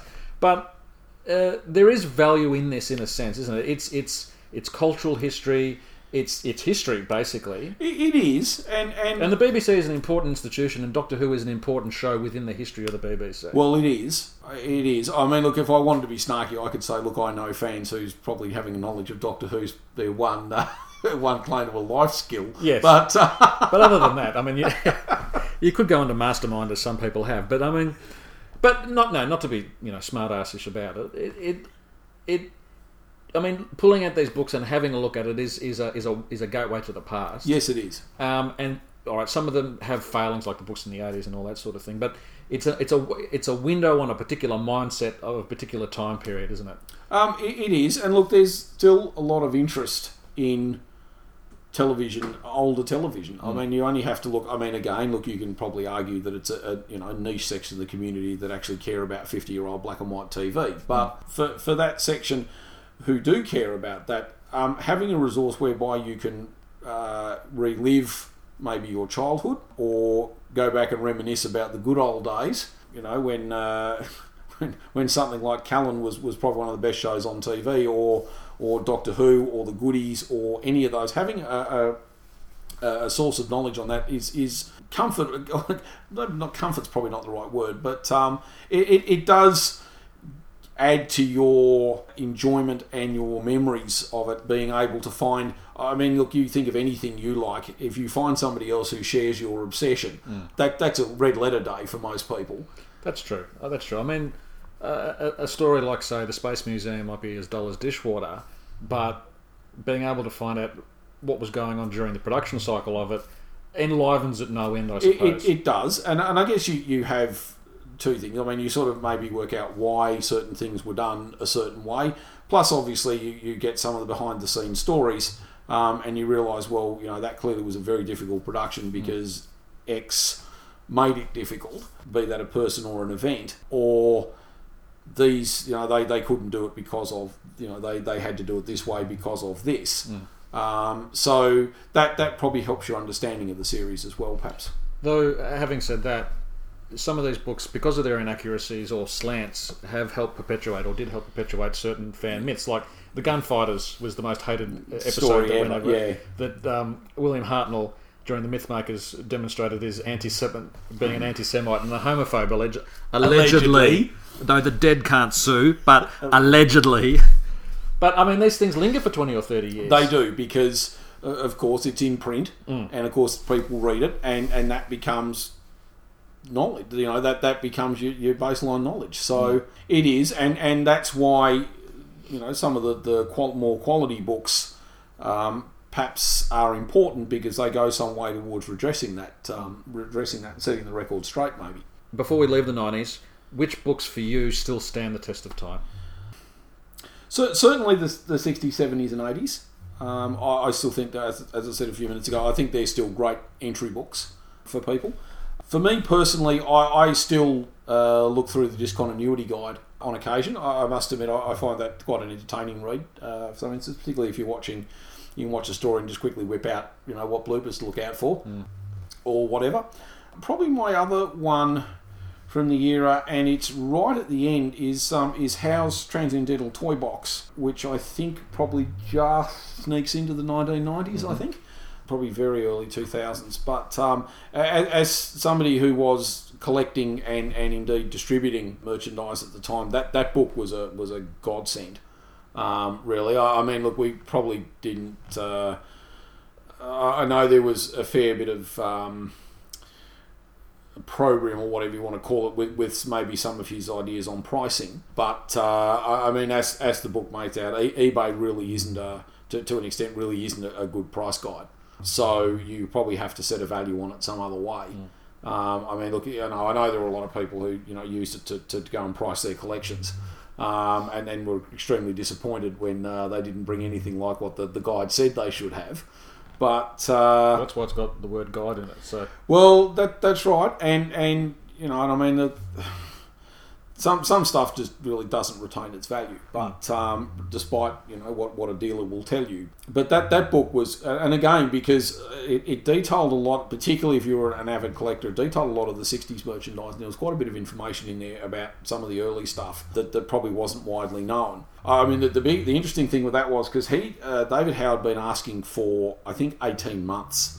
uh, before he published the first edition for people. You know, if you got anything that you think's rare or you want, I'm looking for. This is the areas I'm interested in, and and he was putting it around everywhere. I want all this stuff, and then of course he got what he thought was a, the obviously all the responses he was going to get. Published the book. And then spent probably the next 12 months just feeling, oh, you missed this, you missed this, you missed this. And, and of course, he was like, well, you know, where were you when I was asking for it? And I mean, look, I, I, I sent him some, some stuff that, that, that wasn't in the first edition um, probably some, some local Australian stuff, a couple of things he wasn't aware of. So the second edition comes out about a year later, which which is far more in depth, and, and since then there, there's been a few updates published. But that that, that was one. Um, I got a lot of lot of value out of that book when that came out. did has he dared release one uh, in relation to the new series merchandise because there's a tsunami of that stuff in the last ten Um, years? I believe he has been working on one. I Mhm. don't know where it is. Surely it'd have to be multiple volumes. Oh, I think so. I mean, look, you, you could probably do. I think the very last update to Toy Box, I think, has the earliest, uh, has the Eccleston and earliest David Tennant stuff, I think, from memory. But still, I think there, were- there were three updates. I must admit, I don't have the last one, but I, I think it's, as I said, got the very first lot of new series stuff in it. Mhm. But uh, no, that that would be a that would be an enormous book, I, I think, because you're right. Because particularly when David Tennant comes along, Mm. there there is just a, a, an absolute. It's, yeah. Why, why were there never any David Tennant underpants? Does anyone know? Because Tom Baker had his face splashed on him. Not that I ever had a pair, but uh, Ah, he did, and and uh, I, I think if we're digressing, I mean they're, they're pretty sad. I think the saddest piece of merchandise um, is the Doctor Who Dymo machine, the Dymo. Like remember the Dymo label printers? oh, okay, yes, you turn the little dial and Ah, then you yes. push it and it put an indentation in a piece of plastic. yeah. Yeah, there's actually a Doctor Who Dymo machine. Was it only Doctor Who-ish in the sense that it had a sticker that said Doctor Who? Uh, it had a Doctor Who logo on it, and it was actually it was sold as a Doctor Who data printer. Um, and it was Data sold with these little strips of Dymo, so you could put these little cryptic messages on things and stick them to things. and then run away uh, laughing. Yeah, Okay, that is a digression. Um, who were the uh, who were the big publish- publishers at that time of reference books? uh, certainly in the, in the 90s, uh, the main one was Virgin, Mm-hmm. probably up until the point where they lost uh, they lost their license. And they lost their license for fiction and non-fiction, didn't they? Um, they did. I, I believe from memory they, they kept going with the non-fiction a bit longer. Uh, I think, but um, but but certainly uh, in, in the wake of the telly movie, um, they they lost uh, they, they they lost their fiction license, and then I, I think they lost really lost interest probably because again I, I think we, we sort of get into in the, the late nineties we, we probably get into another era where um, the, the general public interest in the series starts to wane a bit That's after the Um, telly movie. really, after the isn't telly movie Yeah. because there's sort of I, I think there's sort of that realization that, that okay it had its chance and look it wasn't Hmm. going to come back anytime soon um, so you start to find a lot of your general publishers perhaps are less interested Yep. uh, in doing it I mean there, there is a story and this is probably around the time of the telly movie obviously but uh, the, the Jon Pertwee uh, the last Jon Pertwee book the, the I Am the Doctor one I, I believe David Howe pitched that initially as a book about John Pertwee um, and his life and career. Uh, and, and Virgin sort of said, well, if it's not a Doctor Who book, we, we don't care. So um, that, that then had to become obviously a, a, doc- a Doctor Who book um, with, with a little bit of information about the rest of his life. But um, so, you do- so you do you do sort of get, I think, into the later 90s where, where you know, um, it starts to become more exclusively the, the realm of the fans, Okay. I think. And who were the fan publishers then? I suppose Telos. Um, Tel- Telos is probably the first major one.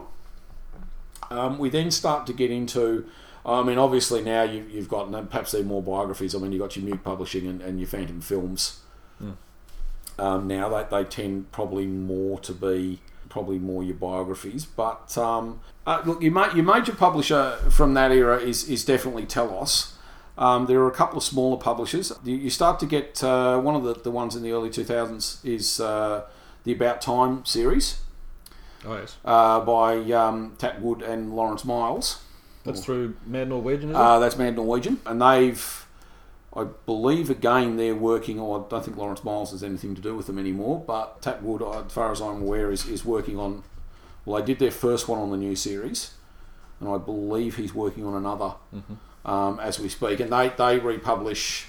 Uh, Lance Park Lance Parkin does a, an expanded version of um, of, of uh, the history of the universe That's those A history. A books, History. Uh, that's So, right. well, now that we're in the 21st century, tell us a bit about the, the sort of reference books that are coming out pre the new series and then post. Well, I guess if we if we look at the, the we start with the classic series. Um, the classic series stuff really is aimed, with, with a few exceptions. The classic series stuff is really aimed at, at probably your, your, your hardcore fans. Um, so their books, um, their their books on production details. I mean, some of them are large coffee table books. Like there's a very nice book Telos did with um, based on on uh, Raymond Cusick's designs. It's a very big, large format. Um, they did a similar one for um, the guy who did uh, Barry Newbery, uh, the guy who did the Aztecs. A couple other stories. They're they're quite, generally speaking, perhaps quite niche. I mean, I'm thinking obviously of books like Wiped, perhaps first and second edition, which. Uh, much and all as I love Wiped and Look, it is. I think it is. It is probably the ultimate word on, uh, ultimate word on, on missing, on, on well certainly producing and, and selling and distributing Doctor Who, and, and I guess look there, there's always scope for an updated version once uh, the full story of uh, Mr Morris's exploits come out, but that is probably a book I don't think that would ever have seen light of day probably from a mainstream publisher. Uh, I wouldn't have thought. Well, if it wasn't missing episodes of Doctor Who, it would never have seen a lot of day at all. No, probably not. Uh, I mean, look, You're not I, going to see a book about the missing episodes of Callan or the Avengers. no, I mean, look, I, I would probably read a book about the missing episodes Oh, no, of. Callan, but no, look, you're, you're right. And ha- actually, having said that, there is a book about the missing episodes of the Avengers. But anyway, Yes, there is. Um, so I take that all back. Yeah, there is. But uh, so you, you, on one level, probably have these quite niche books. But I suppose you've also got, the, the, of course, the, the big thing that happens, and I guess we're coming even further forward, is you, you, sort of get into the uh, the 50th anniversary. Um, so, of course, you start to get these other quite big books looking at the entirety of Doctor Who. Um, so you start to get books like there was big, big, quite nice big uh, one called The Vault, um, which was sort of a, a, a sort of a wander through the 50 years of, of the series. Um, there was um, the history of Doctor Who in 100 objects. Uh, there was one of those. That that actually wasn't a bad book because that just looked at a, a, a landmark stories, I suppose, to an extent, um, and and focused on you know an aspect of that that particular part of the um, series. But the, the the classic series stuff, if you're only looking at classic series, they, they tend to be quite niche books and probably still are. Is the uh, the book that Gary Russell does about the TV movie? Uh, in, Oh, actually, I missed that. Uh, Regeneration. That is it. Yeah, actually, is that that's pre two thousand or post? uh, that's about ninety nine, two thousand, Oh, okay. somewhere around there. That that's a, actually that is a great book. Mm. Um, that's a very very in depth book. is that the last word on the TV movie? I know nothing at the end of the lane. Oh no, they didn't, did they? No, That's the only book. Oh, then then there's InVision. Sorry, that Um, there, there's the InVision that covered it, and I think there's been a couple other things because I, I guess part of the problem with that is is it's, it's tied up with um, tied up with, with Fox and Universal, so um, or tied up with Fox. So um, you, you probably have a, a few issues there. I mean, I know that um, uh, good old Big Finish uh, when they've used Daphne Ashbrook um, and uh, the the the uh, other fellow, uh, the um, Yee Jee Tso, whatever his name is. Um, they can't use them as their telly movie characters because yeah they, they don't want to pay the money for the rights. It'd be interesting to know. There's a little article there in, in who holds the rights or the rights situation for the TV movie. But it- so from what you're saying, it's the all the BBC elements stay with the BBC clearly. Pretty much. Doctor Who, TARDIS, that sort of thing, Daleks, and everything else is Universals or Foxes. Uh, basically, I think um, the, the other characters and the probably the storyline and that sort of thing. So, I mean, Doctor Who really, I guess, to an extent, only gets you the character of the Doctor and the and the TARDIS. Um, and I guess the concept. I mean, look, if you want Daleks, you have to negotiate with the BBC and Terry Nation's estate. Um, and what is it? I think the BBC own the look and he owns the feel. Yep. or something. Uh, actually, harking back to, to your uh, Jon Preddle podcast, the, the Saward thing, um, he went on record as saying basically it wouldn't be worth him writing the books because the amount of money he'd have to give over to Terry Nation's estate wouldn't make it worthwhile. Because the, the pie, um, the, the, the slices of the pie for Dalek stories are, are very small, uh, I think, left. But particularly after um, the, you get into the later Dalek stories where obviously they've renegotiated the, the contracts because you, you have sort of the original Dalek ones, and then you have the later Dalek ones, which are under a different agreement. So the TV movie is very extensively covered in that. Um, it is that that's actually I, I, I actually think it's reminding me about that one. That that's that is a uh, regeneration. It's called that is a really good book. And, and the best of those style books marry good writing and good research and the visual side, the photos and etc. Um, they, Like they do, and that that's probably a good example of how to do it. Uh, I mean that, that takes it right through from, from the early days of acquiring the license and, and what are we going to do and how are we going to do it, and then you go through the casting process, um, and then you go through. Um, you then go through uh, actually producing once they found their doctor, um, and and you know that, that that's a thing. He was one of the last actors. Uh, Paul McGann was actually one of the last actors to, to read for it, um, and act beat out his own brother. So, but then they go through the production and then of course distributing it in the aftermath. But that that's a that's a very in depth book. So that that is actually an example probably of how to do one. I, I actually think that that is a, a, a great book. So the new series rolls around. So what are the? Give us a brief précis of the uh, the new series books. There's a, a big, uh, as we talked about, there, there is a, a, an avalanche uh, or a tsunami of, of merchandise and, and books when that comes. Um, I, I think initially you almost go back sort of to the, probably almost to the late 70s in a way, because they're, they're, a lot of them are clearly written for, for, for younger readers um, and younger fans. Um, the, the quality of the books obviously is a lot better in terms of, I mean, they're in colour, they're glossy. Um, you know, there- but there's, I mean, this, this is an era where you can have, I mean, you've got Doctor Who, then you've got Doctor Who Adventures, totally Doctor Who. Um, they're putting out two, you know, magazine for kids, magazine for older ones. Um, you've got spin-off series. So it's everywhere, really, for particularly, uh, again, once you sort of move on from Christopher Eccleston, you get, and it, it has that big surge in popularity under David Tennant. So does the plethora of that sort of information, you know, TV behind the scenes and the magazines, mean that the reference books are less required or useful, or are they a good way of collating all that information into one volume? Um, they're probably the, the ones that are there are probably a way of collating all information. I, I, I think there is so much stuff produced alongside the series, though, that in some ways it- maybe not irrelevant, but they're probably really only repeating because again, I mean, you remember particularly in the, in the earlier days, you could watch Doctor Who and then and then you could then spend the next fi- fifty minutes watching the episode and then spend the next fifty minutes watching the behind the scenes special on it.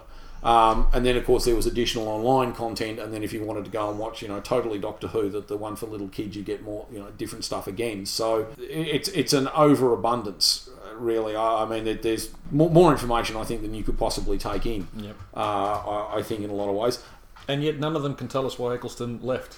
Uh, no, well, Or that's what happened to the flaming couch in Rose? That's. Uh, I was about to say that that's probably uh, Eccleston's departure is probably like one of those ones in twenty when it passes the twenty five year Yeah. rule. Um, they'll suddenly re- they'll suddenly just release the documentation.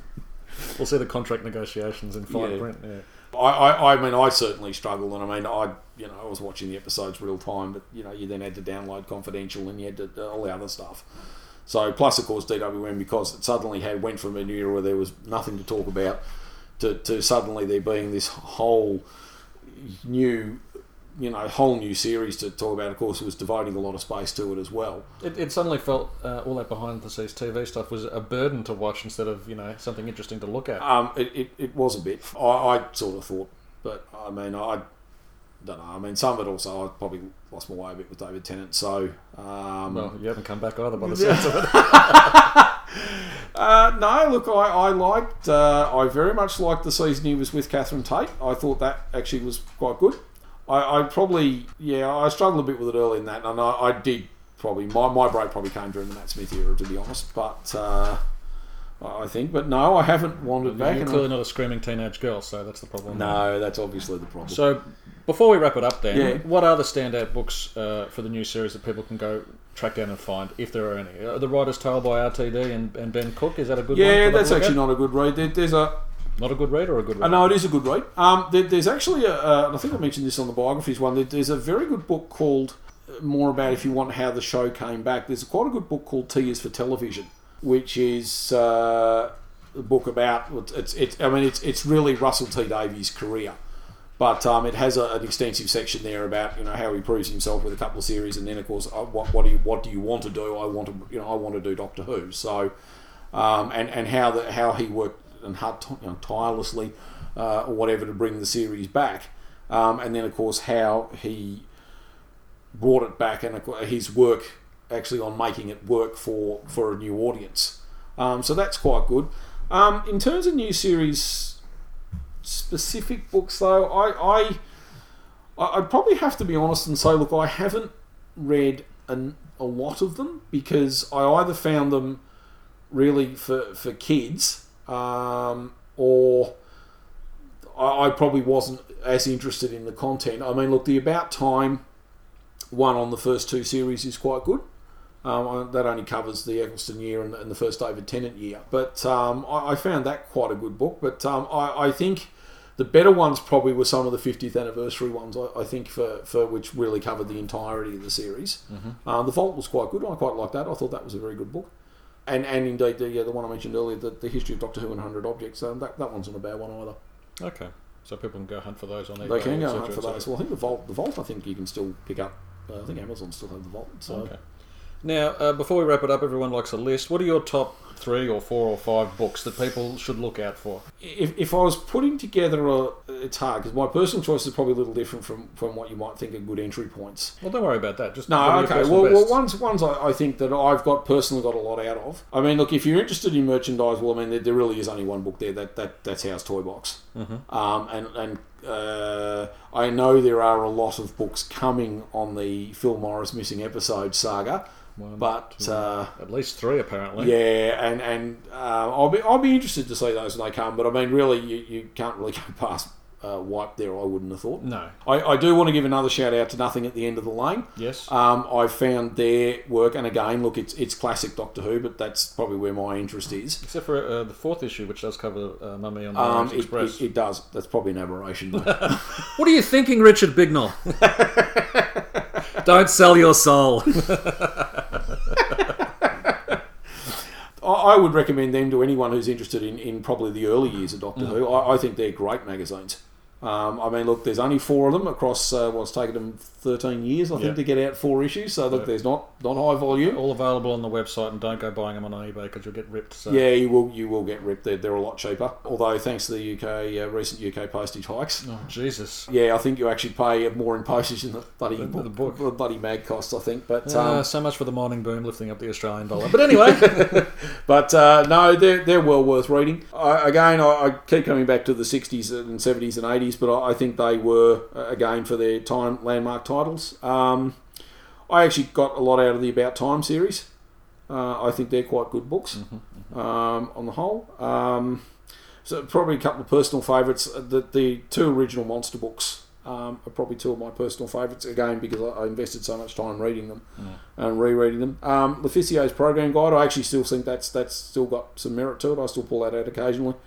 If I'm composing emails on, on Doctor Who, um, and when we were writing panels and stuff for the club, I still pull them out occasionally. Well, that's introduced me to the concept of the serial code. So Yeah, well, that's uh, yes, good old uh, yes, good old production code.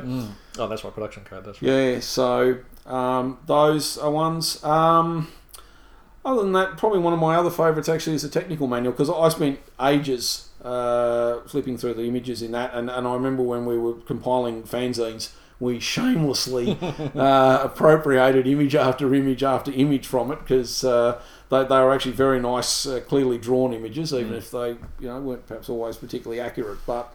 So, so I do have a soft spot for that because that provided uh, many a page filler uh, or front cover image. Yep. So that's probably what what what, what are yours? Well, purely from a nostalgic point of view, I would go the Lofficier program guides. Uh, they still stick or loom large in my memory. Uh, the Key to Time, again purely for nostalgia. The technical manual. I mean, these these are books that you know my parents bought for me, so they have that sort of value. In terms of uh, readability uh, and uh, view on the series, a, a very well written view on the series, uh, the, the, the decades books, as you point out. I want to give a shout out for the InVision magazines, particularly Yeah. uh, from Robot onwards. In accompaniment with Pixley's archives, I don't think you can go past those those magazines for an insight into the production process. No, actually, that, that's one I should mention. Um, I, I always uh, out of DWM. I must admit, I got to the point probably with DWM where I was buying them. I think in the later years, I was probably buying them specifically for the archive because I really wasn't. I mean, the articles were a lot of them rehashes, and I really, you know, I never got into the comics. So, It's only so many times you can interview Tom Baker. but the thing is, he tells you different things each time. He's a chameleon. He's a chameleon. Um, and and those um, those uh, archives, I, I was always uh, a little surprised that um, DWM never released them in a, in a combined format. Um, over- Until? until well, yeah, until our new until the new Partworks Are series. they the Doctor Who hand? No. Are they Um, called? they're those uh, the Ultimate Guide or something it's called. Yes. Um, Have you? I haven't any- seen them here. No. I, I actually rang up the, the local publisher, Yes. and they the woman I spoke to on the phone did indicate that they would be coming Oh, out don't. They, they will come out here. The, I mean, the, the issue with those is is that you, your local news agency will probably have the first three or four on the shelf, and then you've got to have a secret handshake and agreement with them to hold them. Um, I, I would think so. I suspect probably the thing here for Australian fans is uh, they'll probably be fairly pricey. I, I think we'll be About talking bucks? 20, 25 bucks, Yeah. I, I would think, and that's every, what, fortnight, I think. Well, look, they'll, they'll probably do a lot of those part work series. They will make you the offer about probably halfway through or 20, 30 issues in. Where if you would like to send us a, a set amount of money, we will just send you all the other titles. Send us your firstborn. Um, parti- particularly, I mean that that's perhaps more for the ones where you know you build build a model ship over 180 issues or something. You could have Um, bought the ship at a shop and saved more money. That's that's the problem with the part works. You are, yeah, you are paying over over the. Uh, you, you are. I actually bought a couple of the UK ones um, just to see if they are any good, and and I actually was quite surprised. Actually, they are they are really good quality things. They're, they're well worth buying. Look, whether you that would translate into you wanting to spend. Uh, I think there's what 85 titles or 88 in the set, so a couple of thousand dollars. yeah, Australian. that's the thing. Unless, unless they, you know, I don't know whether that translates into you wanting to spend, you know, 16, 1700 bucks. But uh, that's that's that's them appealing to the collectible factor, isn't it? Oh, You- oh, for you, sure. You buy one and then you've bought ten and then you've bought twenty five and you don't want to miss out, and that's what they're banking on. No, and it is. They're And, like and- they're like dealers peddling heroin on the street corner. No offense, but that's what it's like. yeah, and, and of course they're crafty too because they don't release them in order, so you can just go, oh, I'm only interested in the 60s and then stop. No, no, oh, no, no, no. uh, they're, they're scattered. The first four, I think, were where there was a Tennant one, a Pertwee one, a Hartnell one, and a McCoy one, I think, from memory. Just testing the market. Um, I, I think were the first were the first four. So, um, you know, if you want a full set of William Hartnell adventures, you, you know, you'll probably find that's going to be the last the, the, what the last book you need. It's probably going to be like issue eighty seven or eighty eight. in 2025. So, yes, a bit earlier than that. So, um, and it, for me, I think a lot of the books from the 90s hold a great deal of appeal. So, the Discontinuity Guide, which actually is a uh, precursor to the About, the About Time books, where it marries uh, opinion with fact. Fact, And, and, probably and- gets the facts more accurate than the About Time book. Yeah, look, there, there has been a, a few probably queries raised about Mhm. some of the, the, the veracity in the about time stuff. But, There was a there was a hardcover book about is it the history of Gallifrey? oh yes, the Gallifrey Chronicles. Yes, Um, which again, that's uh, more fiction fiction mi- mingled with fact. It, it is. Um, that's that's uh, John Peel's one. Well, he, of course, uh, we mentioned earlier, he'd been publishing his season guides for, for a long time in the US. Um, and he did, I think he first came to notice, he did a book on, it was called uh, The Story of Doctor Who and the Daleks. Mhm. Um, and of course, by that time, he had, Terry Nation was living in, in the States. So um, I I think he Terry became buds, I, I think, over Yes. the course of the book. And I, because I, I do seem to remember when Probably bonded over MacGyver or something. shared love of MacGyver. but they, uh, I think, when the Power and Evil books came to be written, the reason he was uh, uh, John Peel wrote them and, and not somebody else uh, was because Nation sort of said, "Well, he can write them, and I'll, I'll either reduce or waive my fee."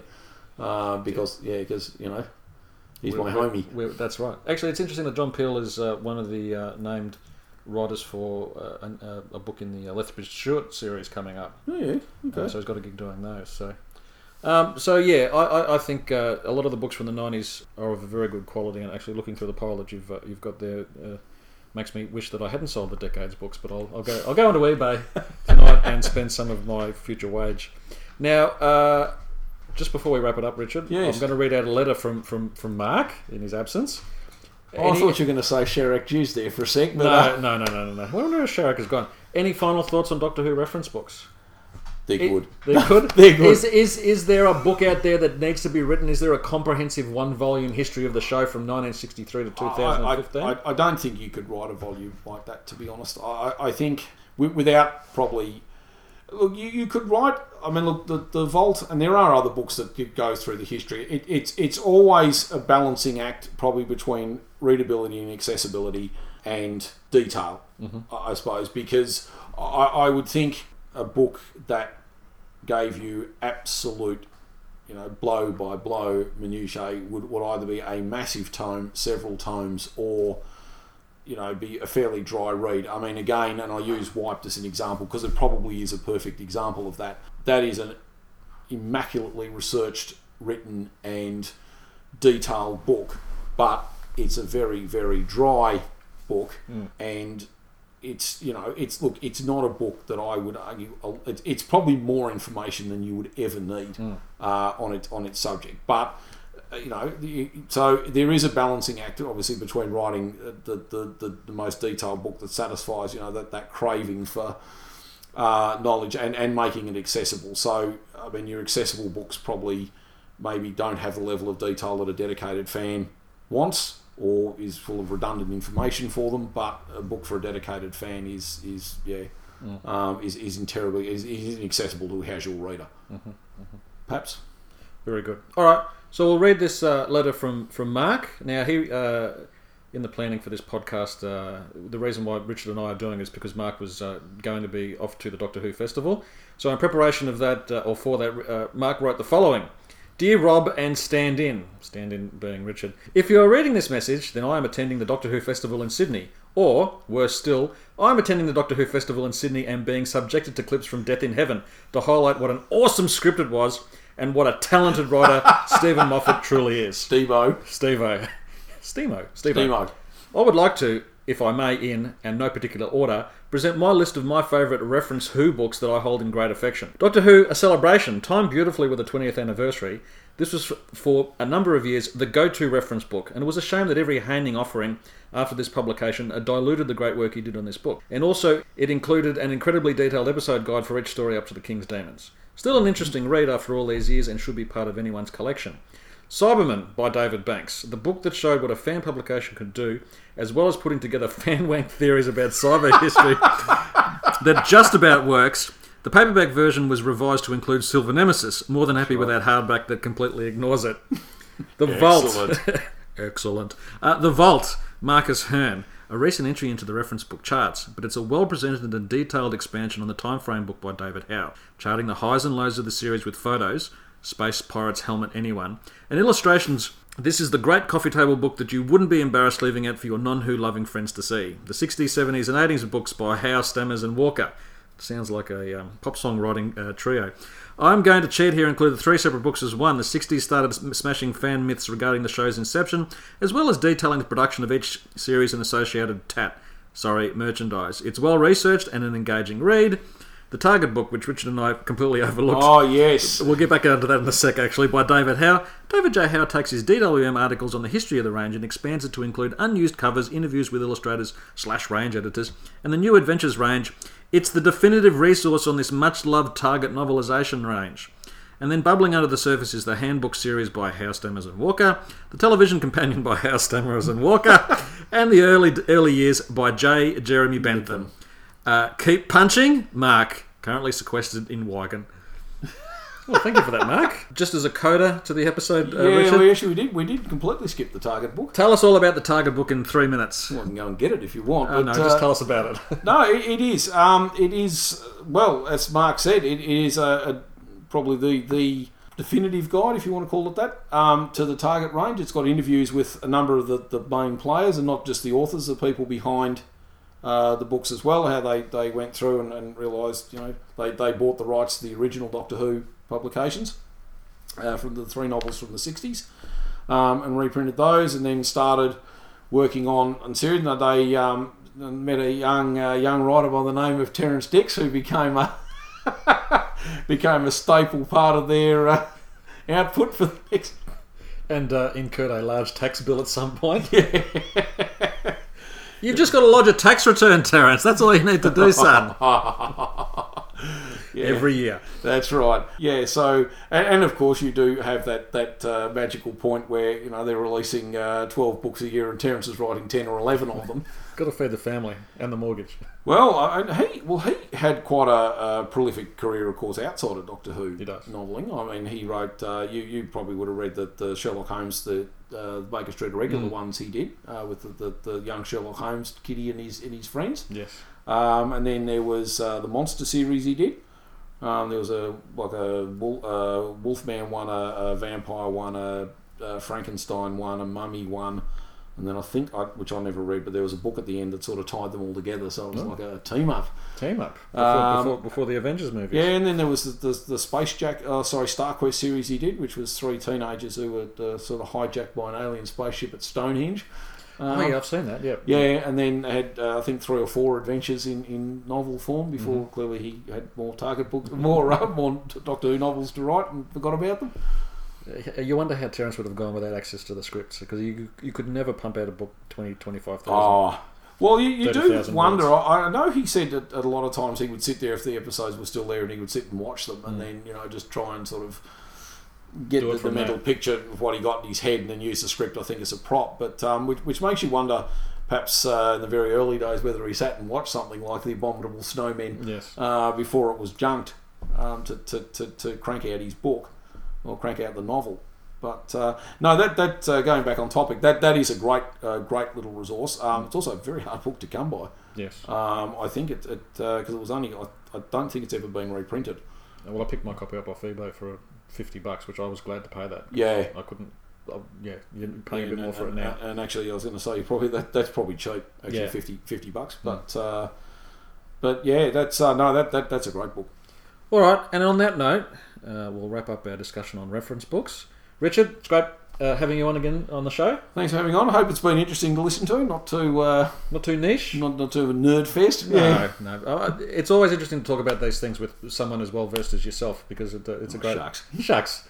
Uh, it's a it's a it's a, it's a good discussion when, when you know what you're talking about. So, so when can we do the metal miniatures one? We'll get back to you on that one. Um, now, assuming this episode goes out this year, uh, Richard will be back uh, with David uh, and, and, and Mark and myself to uh, wrap up the year in Doctor Who and have a little Christmas uh, episode. Uh, otherwise, you'll be seeing this. You'll Does, be listening does to this that next mean year. I have to watch the episodes? Actually, no. Once again, Richard, thank you very much. Again, thanks for having me back on. And uh, and for all our fans out there, Keep punching! You've just listened to another episode of 42 to Doomsday, the podcast that loves talking about Doctor Who. We'd love to hear from our listeners. Please drop us a line at 42 to Doomsday at gmail.com. We can be reached at facebook.com forward slash 42 to Doomsday. If brevity is your game, we can be found on Twitter at 42 to Doomsday. Please check out our blog, 42 to doomsday.wordpress.com, where Mark and I occasionally have something interesting to say. Aside from iTunes, you can listen to us via Stitcher and Player FM. If you enjoyed listening to us, leave a review on iTunes. As always, thank you for listening. Have a great week. We'll speak with you again soon.